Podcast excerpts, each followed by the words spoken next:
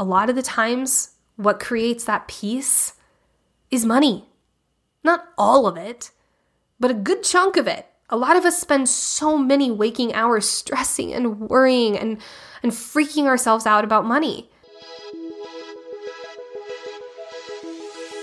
Welcome to the Life Coach Baker podcast. I'm Nicole Baker, life coach for perfectionists who want to set goals and actually follow through with them. I went to my first personal development seminar at the age of one. Yes, I was quite literally born into this industry. But by 15, I started to implement this mindset mumbo jumbo I'd heard so much about, and it worked. As a recovering perfectionist myself, I've been able to set goals that are way out of my comfort zone and achieve them by doing things imperfectly, without self judgment, and without the fear of their opinions. And now I help others to do the same. So if you are capital D done feeling like a hostage to this a hole called perfectionism, then this show is for you.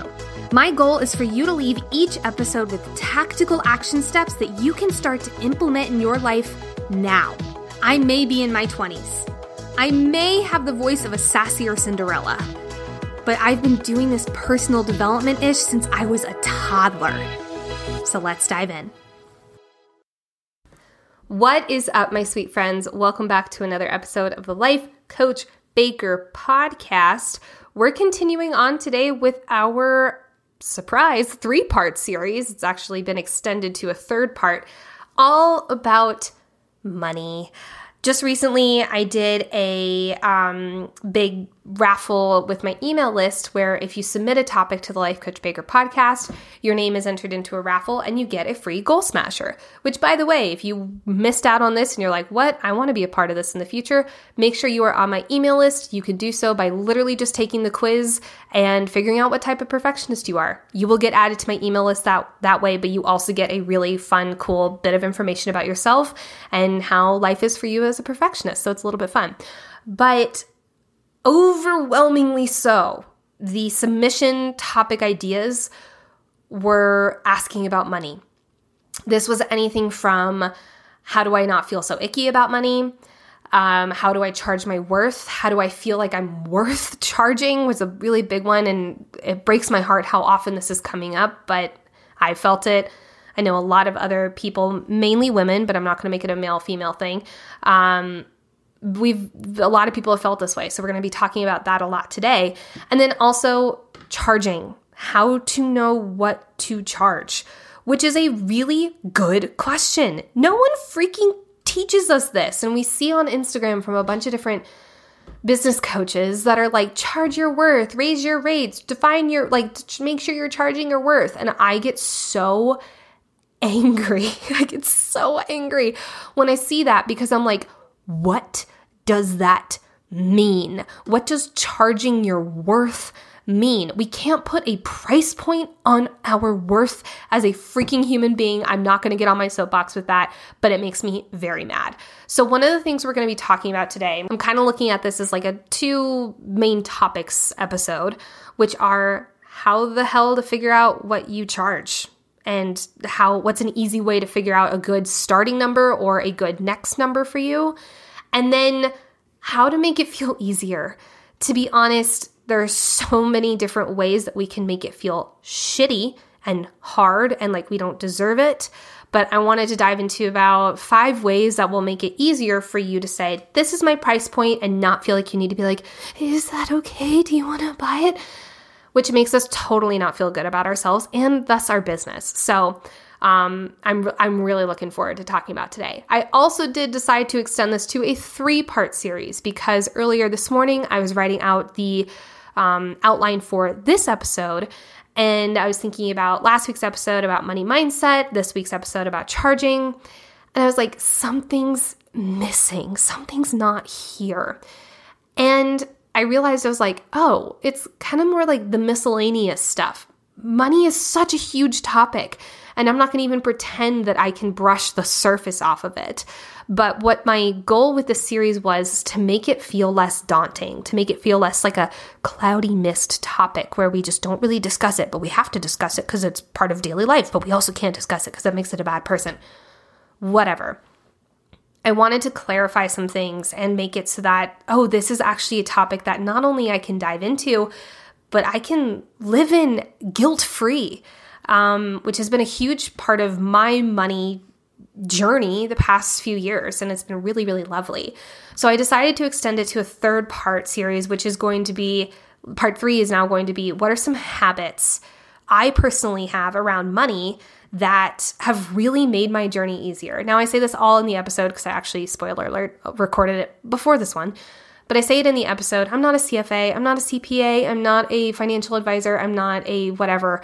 But this is just a bunch of things, including this stuff, that have worked for me personally, that have worked for my clients, that I've read about in the hundreds of books and hours of podcasts I've listened to about money. So please take it with a grain of salt. Not everyone's money journey is the same. So really do your own research and figure out what works best for you. So before we get into the topic today, let's talk about some quick segments, shall we? First of all, how was I imperfect this week? I'm going to actually extend this because this is not really just a this week thing. This is a how have I been imperfect the past two months?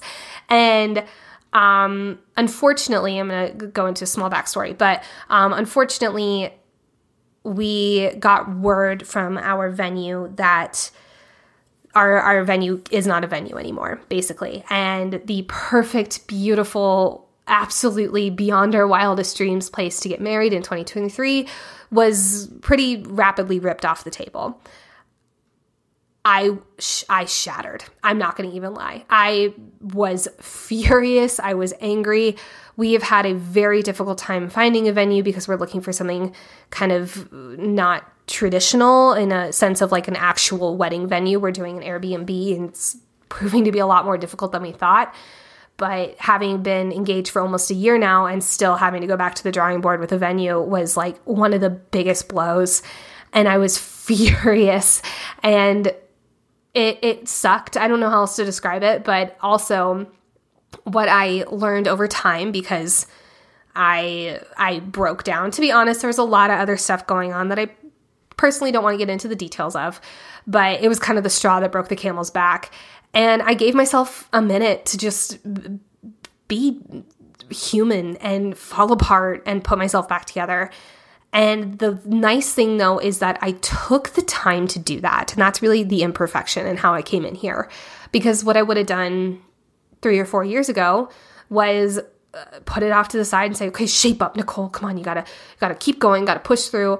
And I would have been doing it for all the wrong reasons. I think that there's a time and a place to kind of be like, okay, we're not gonna wallow, we're gonna just brush ourselves off and keep going.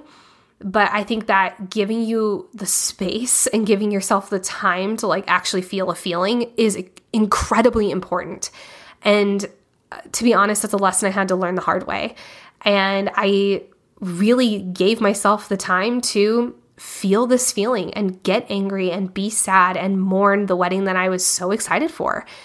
And now, luckily, we are in a position where we got back into research. We said, okay, the perfect venue is out there. This is just a, like, uh, this was supposed to happen for some whatever reason.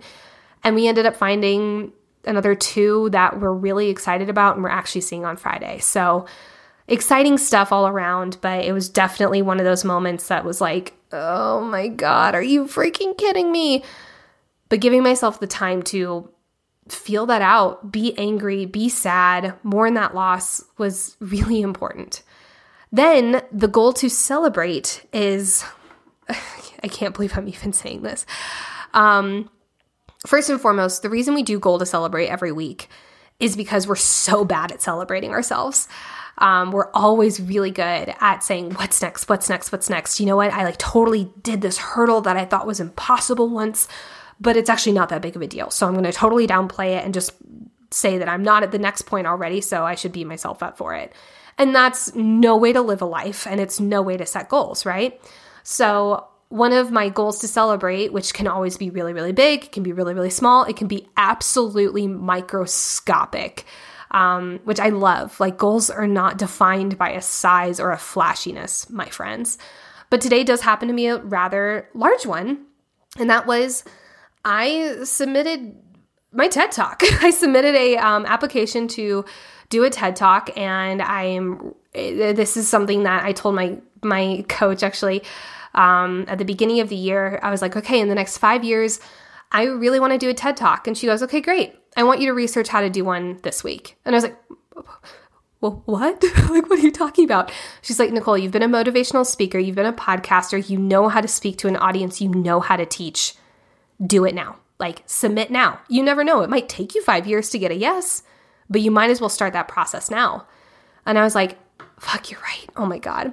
So I get a message from her the next day that said, hey, I figured out you can actually submit people in order to do a TED Talk. And I submitted you, just so you know you might want to get your application in in the next few weeks. she obviously said it much nicer, but um, we've been working on it. It is it is in. I am freaking so jazzed. But something I have learned is that it's really helpful if people submit your name to do a TED Talk. So if anyone feels so inclined, if you're like, you know what, Nicole, I want to help you realize this dream, I would literally kiss the ground you walk on with gratitude. I'll put the link in the show notes for if anyone feels so inclined to submit me for a TED Talk. But I have learned that the more people that submit, the more likely it is to happen. And I'm just unbelievably excited. Again, this is something that I thought was a five year goal, and it's January 2022. I thought about this January 1st, 2022, and the fact that it's already showing up, not even in like real ways, but just, excuse me, blah, blah, blah. And the fact that it's showing up obviously not in like a booked date, but it's showing up in a way of taking the steps towards making it happen is really, really, really cool. Also, my coach said the most amazing thing that totally blew my mind that I want you guys to hear as well. I was sending her the draft and I was like, oh God, like this just doesn't feel right. Like I'm so nervous. Like, what if this isn't kind of like uh, I wasn't saying this exactly, but my sub my my subtext was what if this isn't good enough basically. And she was like, Nicole, this is your first draft. This is the first time you are sending this in. Think about it this way you're just going to be refining it and refining it and refining it. And someday you're going to do a TED Talk. But this is just your draft number one on your route to refining your TED Talk. And I was like, oh my God, you are so right. So I thought that was brilliant. I think that there's definitely some ways that you can use that in your own life. But I'm really excited. And I'm not going to lie, there was a part of me that was like, I shouldn't mentioned the TED talk on the on the podcast cuz what if it doesn't happen? And then I was like, fuck it. Like w- what if it doesn't? If it doesn't, something else amazing is going to happen. But I'm taking actions towards a, a, realizing a goal of mine that I thought was very, very far away. And I hope that that inspires you to say, maybe my goals aren't that far away, also. So, exciting stuff. Again, if you feel so inclined to submit me to do a TED Talk, I would literally be so incredibly grateful. The URL is below in the show notes, so if you want to, it is right on there. Alrighty, let's dive into the meat of today's episode, or part one of the meat of today's episode, which is a three part series, because that's not confusing, Nicole.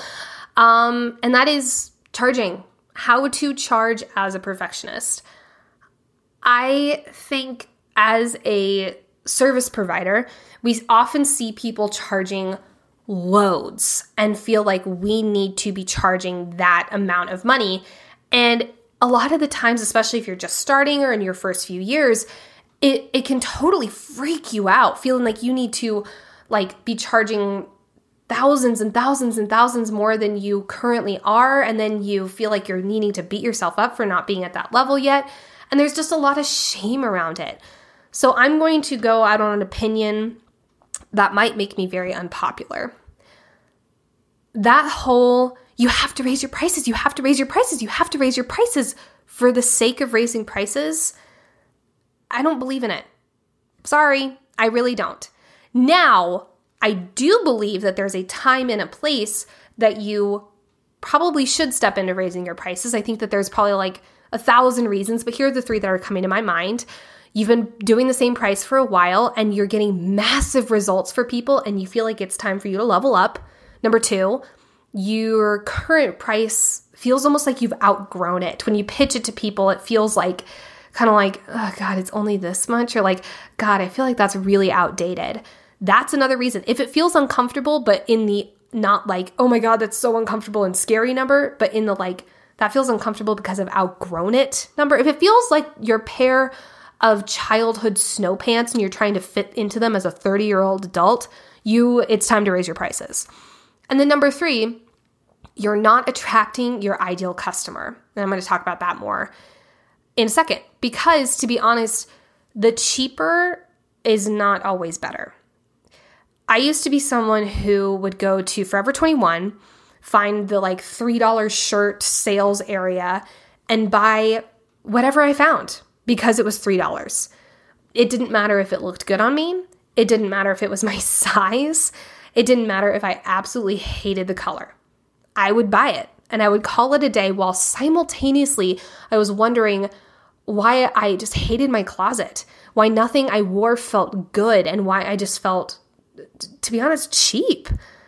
Now, apparently, the fact that these two things were linked didn't really cross my mind ever until a long time later when finally I started dating someone who, um, which is now my fiance, but he tends to value more quality over quantity, where I was doing the exact opposite. And so he started like showing me the ways, and I was like, oh, wait, this actually makes me feel so much better. Not having my closet overflowing with cheap clothes that make me feel not proud, not confident.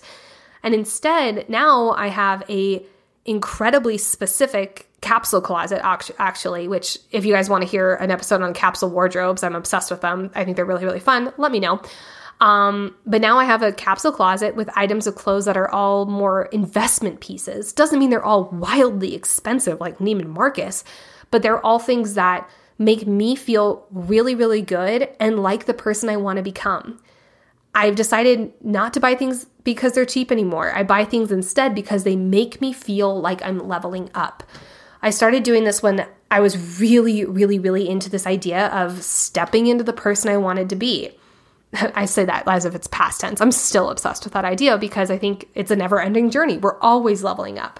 But in order to become a certain type of person, you have to adopt their habits way before you ever become that person. Um, there's a great quote that says, like, the life you want to live five years from now, you're creating today. And I think that that can come up in clothes also. And I was really not living into that when I was wearing my $3 shirts all the time. So now I love to dress as a CEO I want to be five years from now. And sometimes that's wearing like a blazer, a really cute top, some jeans, a belt, my sneaker heels, and feeling like I'm actually taking on the world. And sometimes that is like today when I'm doing a total behind the scenes day and just recording podcasts in the dark. I'm wearing really cute leggings and a sport top that makes me feel really good. And it's just the quality of it that's changed. It's not the the the niceness of the outfit itself if that makes sense. Now why does this, what does this have to do with charging? There are going to be people who want the cheaper option. If that is your ideal client that's great.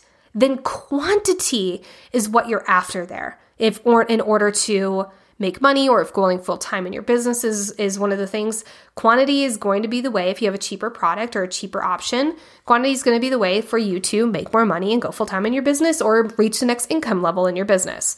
However, if your ICA or your ideal client avatar is wanting quality, let's say for example, they want the Neiman Marcus coat over the one from H&M, then you better start charging what they feel like is quality. Now, here's what I thought was really interesting. I was at, I was watching Shark Tank. It was on in the background a few weeks ago. I'm normally not a big reality TV show person, but something about this show really piques my interest. I think it's very interesting. Um, and there was a company on there, was two guys who were creating a food market, I'm going to call it for lack of a better word, kind of like a grab and go situation where they would go into company or excuse me into neighborhoods of all different incomes. And if they were in a lower income neighborhood they would charge numerous dollars less for the same products as they would in a higher level income neighborhood where they would charge several more dollars for the same product Because if you were to go into that lower income neighborhood and charge $9 for a salad, the odds of people wanting to purchase that are not very high. Now, of course, the, be- the beautiful mission behind this company, and I really hope they're doing well, they did not get picked up, but to be honest, I think it's because they were too successful already. Um, the, the company makes really high quality, healthy foods available to people in all income areas, which is like, oh my God, I love that so much. That makes me so happy. But um, one of the big things on this this food company I loved is that they did scale income or they did scale um, pricing. And that's kind of what I'm wanting you guys to wrap your mind around here. So that brings me into basically the house, the how to steps on how to charge. This is how I personally think of charging. There are some business coaches out there who highly disagree with me, and that's fine. Use the one that feels right for you, but this is just my opinion.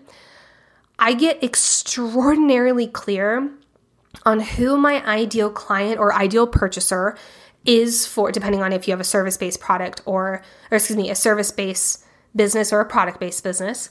I got really clear on who my ideal customer is. And I got really clear on what their income is and what they can afford. If I am wanting to market high level executive coaching, which causes which costs like I don't know, uh, let's say thirty thousand dollars or whatever. There's some coaches who co- who cost that much, but I'm marketing to people who make, you know, twenty four thousand dollars a year. That's not going to add up, right? Whereas instead, if I am doing that same executive high level coaching for $30,000 and I go to places and markets that are making $600,000 a year, that lines up a lot more. So you have to get really clear on who your ideal client is and what's their income. Because you want obviously it to be a stretch purchase for them, depending on what your, your product is. Um, for coaching, it's normally you want it to be a little bit of a stretch because it, if it's not, they won't take it as seriously. But also, you don't want it to be too much of a stretch where it's like, oh God, no, there's no way. You also don't want it to be too easy of something to hit because then they, A, like I said, won't take it as seriously. Or they might say, ooh, it's only that much. Well, they might not be the level that I'm wanting them to be. I want to be someone a little bit higher. Now, that's personally my more ideal client. There are some people who want it to be an easy yes, absolutely, and that's fine. But then again, it goes down to lowering your price and or keeping it low depending on what it currently is and getting more of that quality over quantity. But the main thing I'm wanting to hit on is don't just come up with a number because it feels good to you. Do your research. You want to make sure that your business is successful. In order to do that, you need to know who you're marketing to, and that includes what you price this thing at. New Year's resolutions are here. Now, whether that fills you with excitement or total dread, did you know that 90% of New Year's resolutions fail by February? February! And that percentage only gets higher for perfectionists. You know, because all of that all or nothing, not being productive equals I'm lazy, high expectations crap that you're so used to. Now, if you listen to this podcast, I know you're reaching for more. More goals, more stepping into your own power, more fuck yes, I'm awesome moments in your life. And of course, less perfectionism. That's why this New Year's, I don't want you to fall prey to the resolution doom. In Goal Smasher, my goal setting course specifically made for perfectionists, hi, that's you, you'll learn exactly how to clarify those big, bad, beautiful, high expectation goals that you have. You'll learn exactly how to start pursuing them without burnout, overwhelm, or procrastination. Plus, you'll learn the personal development secret sauce that turns I don't wanna into I can and I will, creating consistent motivation for yourself. P.S. This is the biggest reason why New Year's resolutions fail, and we have an entire module devoted to it. You can literally start the first lesson of Goal Smasher today. Literally, you can start diving into it right after you listen to this episode. Get your hands on Goal Smasher by going to lifecoachbaker.com forward slash goal smasher or by clicking the link in the show notes. Now, back to the episode. Now, something I did when I first started out was I did a crap ton of market research, to be honest. I would interview, I think I interviewed like 15 people when I was making a course when I was still coaching actors. The course was called Take Five. And I I interviewed again probably like 15 people and I told them, here's what this is going to teach you. Here's what you're going to walk away from. Is that something you'd be interested in? And they said, "Oh my gosh, absolutely. Yeah." They said, "Great. What's the well, how much would you pay for this?" Just out of curiosity. And first of all, I kind of had to tell people, I will take no offense to whatever number you say. This is just really good information for me to know. Reminding them that there was no emotional outcome to it really helped calm them down because that's a question that people like deer in the headlights. They're like, oh, What? What do you want me to ask? When you take the emotional outcome away from it, it helps a lot but I would get numbers that were a great range. Some people would say somewhere in the neighborhood of two figures, some people in the neighborhood of four figures. It really depended, but it gave me an idea on a median so that I could see if that aligned with me and then take action from there. Sometimes what I do is I find a nice happy medium. Let's say, for instance, I personally feel like um i don't know let's make up some easy numbers. 10,000 feels like a really good number to me but 5,000 is 10 tends to be what the market is ranging around. Then I'll meet somewhere in the middle maybe a little bit more close to the market. Again I want to make sure that I am marketing to the people who I want to buy this product. If they can't buy this product then there's no reason. So I think it's really important to think about it from their perspective and make it a really easy, sometimes a stretch, yes, but still something to to consider purchasing. So for instance, let's say you're a jewelry making business and you have a pair of earrings that are $150. You know, some people would see that and be like, oh my gosh, yes, those are such special earrings. I would wear them, you know, like all the time, or I'd wear them just for really special occasions. It is worth that investment for me. Some people would look at that and say, Are you freaking kidding me? That's way too much money for a pair of earrings. You want to make sure you're marketing to the people who would say, Absolutely, that investment is worth it.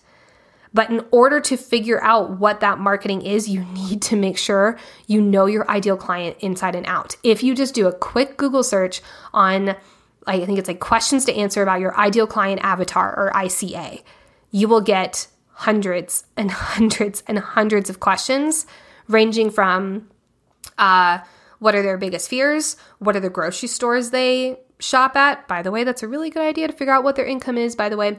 Um, what their um, are they in a rural area? Are they in a more city vibe? What do they spend their money on?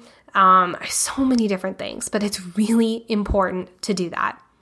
I have heard so many different podcasts talk about when it comes to pricing, just charging what feels right to you. Here's what here's how I find that very frustrating, especially when it comes to perfectionists. What feels right for you might be massively undervaluing yourself. It might feel like I don't deserve to charge that amount. I don't deserve to be making money. I don't deserve to be asking someone for $150 per earring. And I think that when it comes to perfectionism, having more of that strategic structure is a lot more helpful. Now, here's where it gets more fun because when you look at your average ICA income and how much they would probably afford to spend on your product or your service, you might be a little freaked out by that number. It might be a lot higher. For instance, like I know, for instance, mine was way higher when I first started um, coaching. It was way higher than what I was charging. And it freaked me out because that whole narrative of, I don't deserve to be charging that amount came up. So I want to talk about some ways to make it easier for you to start. I'm going to put massive air quotes and an eye roll behind this charging your worth. So, number one is listing out 10 reasons why you deserve money. This freaks your subconscious out, and I love it. If your immediate thought is, but I don't, I don't deserve money, go back and listen to last week's episode and do the damn exercise. It is so invaluable when it comes to answering this question. But if your next immediate thought is, okay, but I got to make sure it's attached to um, feeding the hungry or saving children in X place or um, whatever, like making sure it's attached to something else because then that makes me a good person. If that's your reasoning, if it's from a place that is like, oh my God, I have to make sure I say this because that's what that's what good people do. If it's from that place and not like a place of like, that is actually so what I'm in, in alignment with, I absolutely want to do that. I want to make more money so I can donate this and feel really, really good, blah, blah, blah. If that's you, great. Ignore the next five minutes. If you're saying it from a place of that's what good people should do, then I really, what you're basically saying is if I say I deserve money, because I freaking want more money, it makes me greedy or not a good person. You are allowed to want to make more money for many different reasons, and one of those reasons can be you, can be making more money for you. If you are a service provider, it's a lot harder to provide a service when you're stressed out when you're working for pennies, when you're burnt out, and when you're stressed of where you're going to pay your bills from. If you are from that, like I know for me, when I was more stressed when it came to money, especially my business, I didn't show up as a good coach because I was stressed, because my brain was fogged to high heaven with worries about money it is a lot easier to be a service provider. And by the way, this is not just service, this is also product businesses too. You can't uh, make earrings for five hours a night if you're um, needing to sleep or stress or cry in your bathroom. Like, that's a lot harder to do. I don't know why I'm so on earrings tonight. I, I just bought a new pair. That's probably why. But it's a lot easier as a service provider or a product provider or an entrepreneur it's a lot easier to show up and be a good provider of the service or product if you have a sense of peace in your own life. A lot of the times, what creates that peace is money. Not all of it, but a good chunk of it. A lot of us spend so many waking hours stressing and worrying and, and freaking ourselves out about money when we have that element under control and when it feels like it's in a good place, we have so much more space open to feel peace, to feel joy, to feel clarity on something else that we might want to do. So please do not be afraid to list on these 10 things something about you deserving it because you damn deserve it. Like, for instance, one of my favorite ones is I deserve it because I deserve the peace it brings me in my daily life. Say that say that to yourself and see how it feels. Please do not be afraid to make this about you or your finances or about you wanting to realize your lifelong dream of buying a, a freaking private plane with your four best friends. Like there's there's so much joy that money can bring us. I love there's a quote that says money brings you freedom and options. And I really like freedom and options. I think that's from uh, you're a Badass at Making Money by Jen Sincero. But this actually, this exercise, now that I think about it, comes from her book. So I'm going to cite this. My bad. Um, listing out 10 reasons why you deserve money is actually now I'm I'm remembering it's from the first chapter of that book. It's the very first question in the entire book. Just read the book. It's so freaking good. But this is a really good way to freak out your subconscious and make it start rewriting that script about, oh, wait, I actually do deserve to charge. I do deserve to make money because it'll bring so many X into my life. Number two, the not, the not at all sexy one. Get clear on your numbers. Again, this is not sexy, but this is absolutely necessary. What is the overhead in your business? That includes subscriptions, contractors, delegations, coaches. Hi, yes, we are tax deductible and we are part of the overhead. Thank you very much. But please deduct your coaching on your taxes. Books, courses, etc. Anything that is needed for you to run your business. That is the overhead. Then, what's your average monthly income? Line them up. How do they look? If you subtract your overhead from your average monthly income, are you happy with that number? please do this. This is important. This is one people like to avoid because they're like, oh God, that's really scary. I don't want to look at my numbers. You know, I think it's this. It's fine. It's fine. I don't need to do that. Do it. This is so important. How does this help you feel better about charging? Because if you see that your average take home is $200 and you're like, oh my God, I do need to raise my prices because I want my average monthly take home to be $5,000 then yeah, it's going to feel, it's just going to feel so much more clear. And there's going to be such a more powerful why behind it. And you're going to have data to back it up. It's that, do not ever underestimate the power of data when it comes to your mindset. It is important. Next, number three, pitch, pitch, pitch, pitch, pitch, pitch, pitch, pitch, pitch, pitch, pitch, pitch. When I first started doing discovery calls, I would get so quiet when it came to discussing the price point. I would literally shy away. I would start breathing I'll be here and I'd freak out. Sorry if I you didn't hear the last 30 seconds. Basically, I would have a mother effing panic attack because I had this belief that if I'm charging, that means I'm greedy, I'm selfish, and I was charging pennies for my coaching to make myself feel better, which actually didn't work at all because I ended up feeling more stressed and like it was never going to go full time and like I was never enough as a coach, quote unquote. So when I first started working with my coach because I bit the bullet and I was like if I want to make this my reality, I need to I need help basically. Um I told her uh, no nonsense. I was like, I'm going to do whatever it takes to go full time in my business because working three side jobs is not working for me right now. And so she said, Great. How much are you charging? I told her my number, and she goes, Okay, we're going to raise your prices.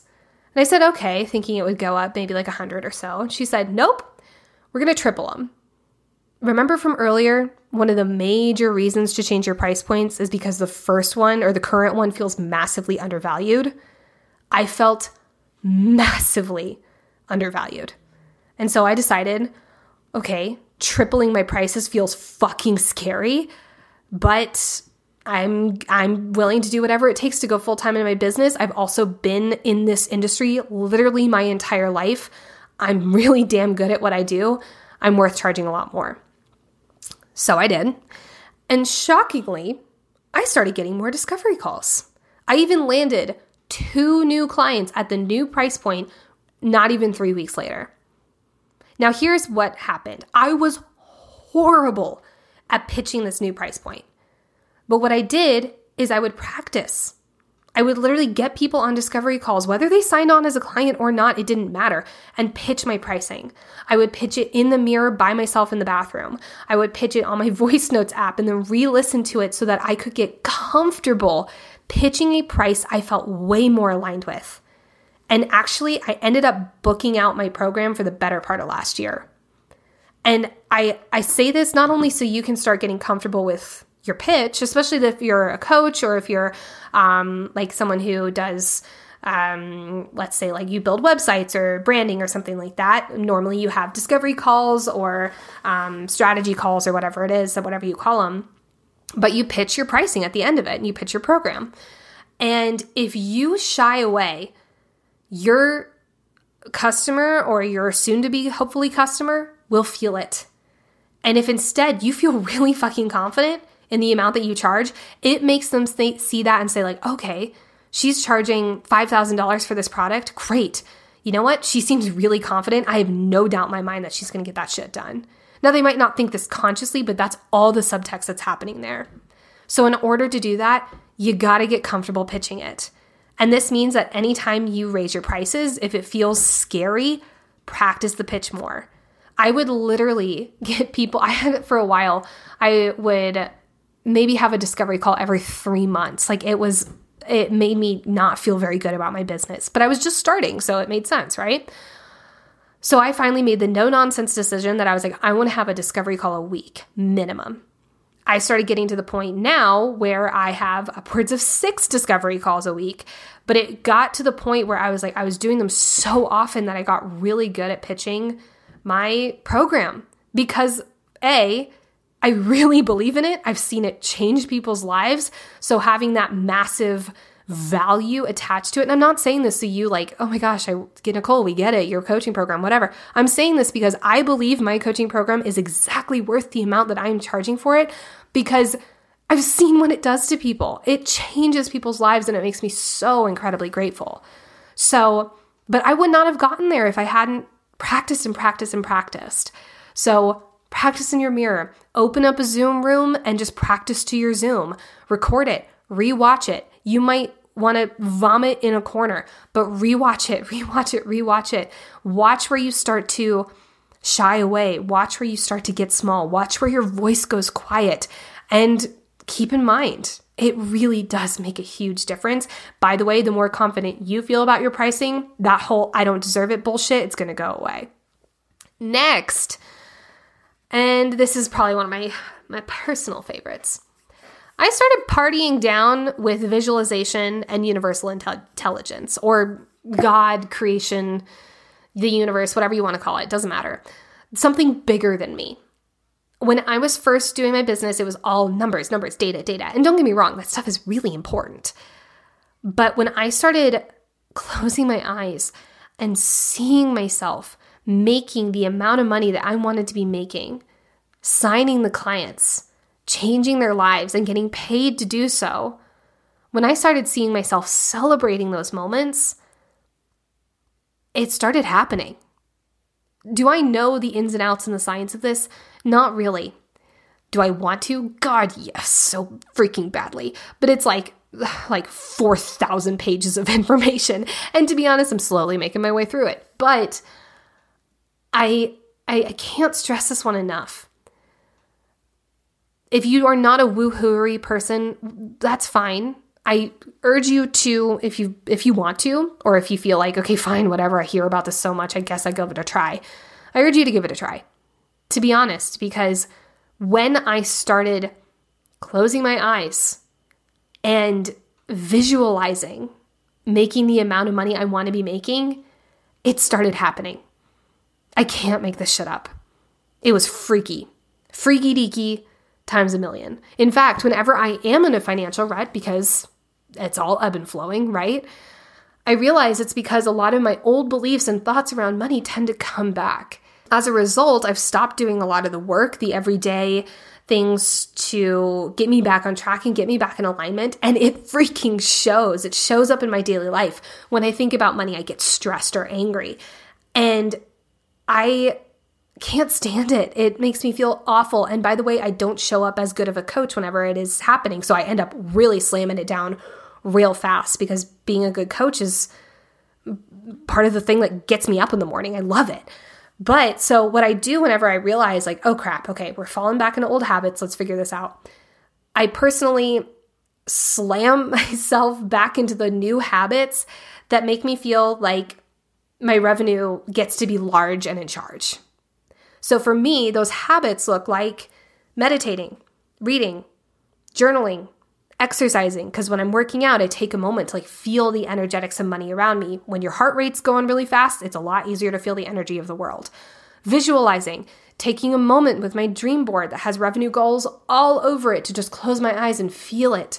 I have alarms that go off throughout the day. In fact, they go off while I'm recording this podcast and it pisses me off.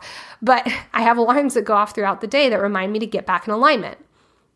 By the way, personally, I do do all of these at the same time. It's aggressive, it's a lot, but it works for me. When I'm in darker spaces, I tend to do whatever it takes to shock my subconscious out of it, especially when it comes to financial. And for some people, that might be too much. And that's okay. I didn't do all of these at once, like one day decide to do every freaking one of these. They built over time. But now, whenever I'm in a financial rut or a financial mindset rut, especially, I will slam all of these habits back into my life. Because for me, waking up my subconscious is that important when it comes to this stuff.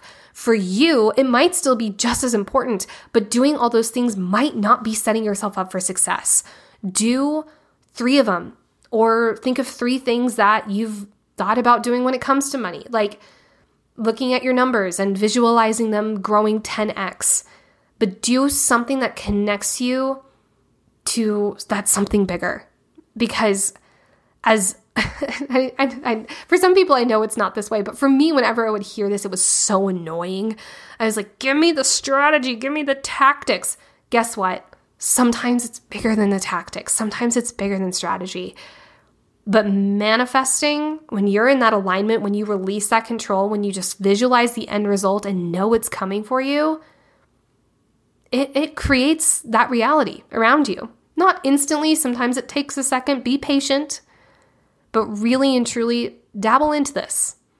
It has changed my life. So, I hope you guys found this episode helpful. If you have questions about charging and I didn't answer them in this episode, please feel free to send me an email. I am happy to answer your questions.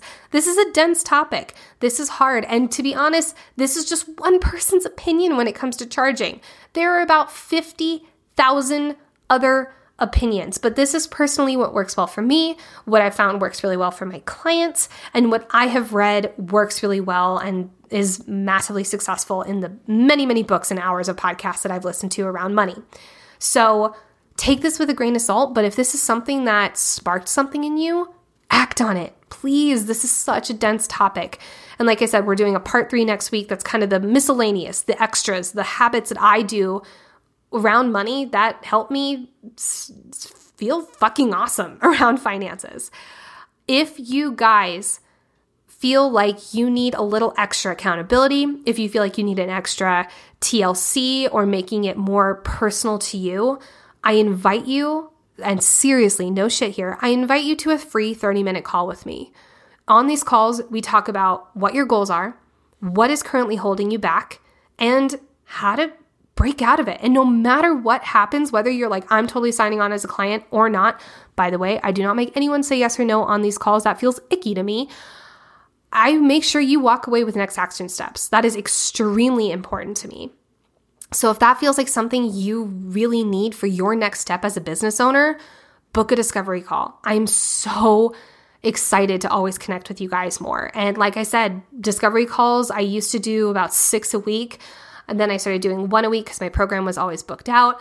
Um, now I have one spot available in my program and it will get filled. So if you feel like this is made for you, sign up for a discovery call. You can go to lifecoachbaker.com, book discovery calls like in the top bar, or you can just click the link in the show notes and it'll all be there. Also, if you loved this episode and you have a fellow entrepreneur in your life, share it with them. I'm sure they would love it, especially if they're like, what the fuck does charge your worth mean? Which is a question that maybe plagued my thoughts for many, many years. Also, do not forget to rate and review the show. If you're on Apple Podcasts, just go way down to the bottom.